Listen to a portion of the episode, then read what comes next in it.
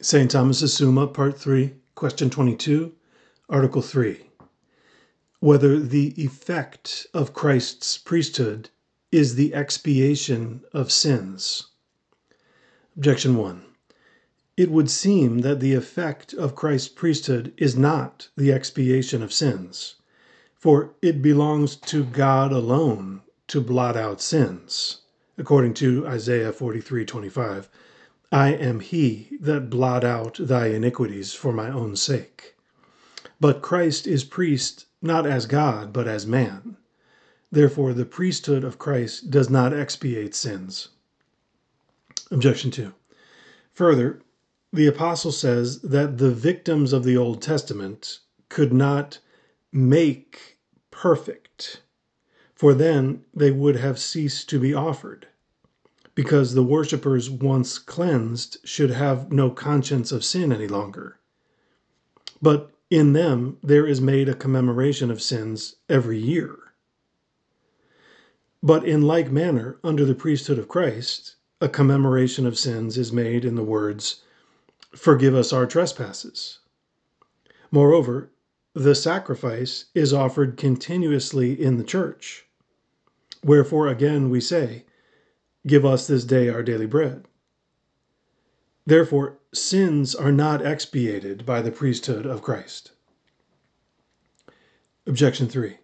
Further, in the sin offerings of the old law, a he goat was mostly offered for the sin of a prince, a she goat for the sin of some private individual, a calf for the sin of a priest, as we gather from Leviticus 4 3, 23, and 28. But Christ is compared to none of these, but to the Lamb, according to Jeremiah 11 19. I was as a meek lamb that is carried to be a victim. Therefore, it seems that his priesthood does not expiate sins. On the contrary, the Apostle says, The blood of Christ, who by the Holy Ghost offered himself unspotted unto God, shall cleanse our conscience from dead works to serve the living God. But dead works denote sins. Therefore, the priesthood of Christ has the power to cleanse from sins. I answer that two things are required for the perfect cleansing from sins, corresponding to the two things comprised in sin, namely, the stain of sin and the debt of punishment. The stain of sin is indeed blotted out by grace, by which the sinner's heart is turned to God, whereas the debt of punishment is entirely removed by the satisfaction that man offers to God. Now, the priesthood of Christ produces both these effects, for by its virtue grace is given to us, by which our hearts are turned to God, according to Romans 3 24 and 25, being justified freely by his grace through the redemption that is in Christ Jesus, whom God hath proposed to be a propitiation through faith in his blood. Moreover, he satisfied for us fully, inasmuch as he hath borne our infirmities and carried our sorrows. Wherefore it is clear that the priesthood of Christ has full power to expiate sins. Reply to objection 1. Although Christ was a priest, not as God but as man, Yet one and the same was both priest and God. Wherefore, in the Council of Ephesus, we read, If anyone say that the very word of God did not become our high priest and apostle when he became flesh and a man like us, but altogether another one, the man born of a woman, let him be anathema. Hence, insofar as his human nature operated by virtue of the divine, that sacrifice was most efficacious for the blotting out of sins.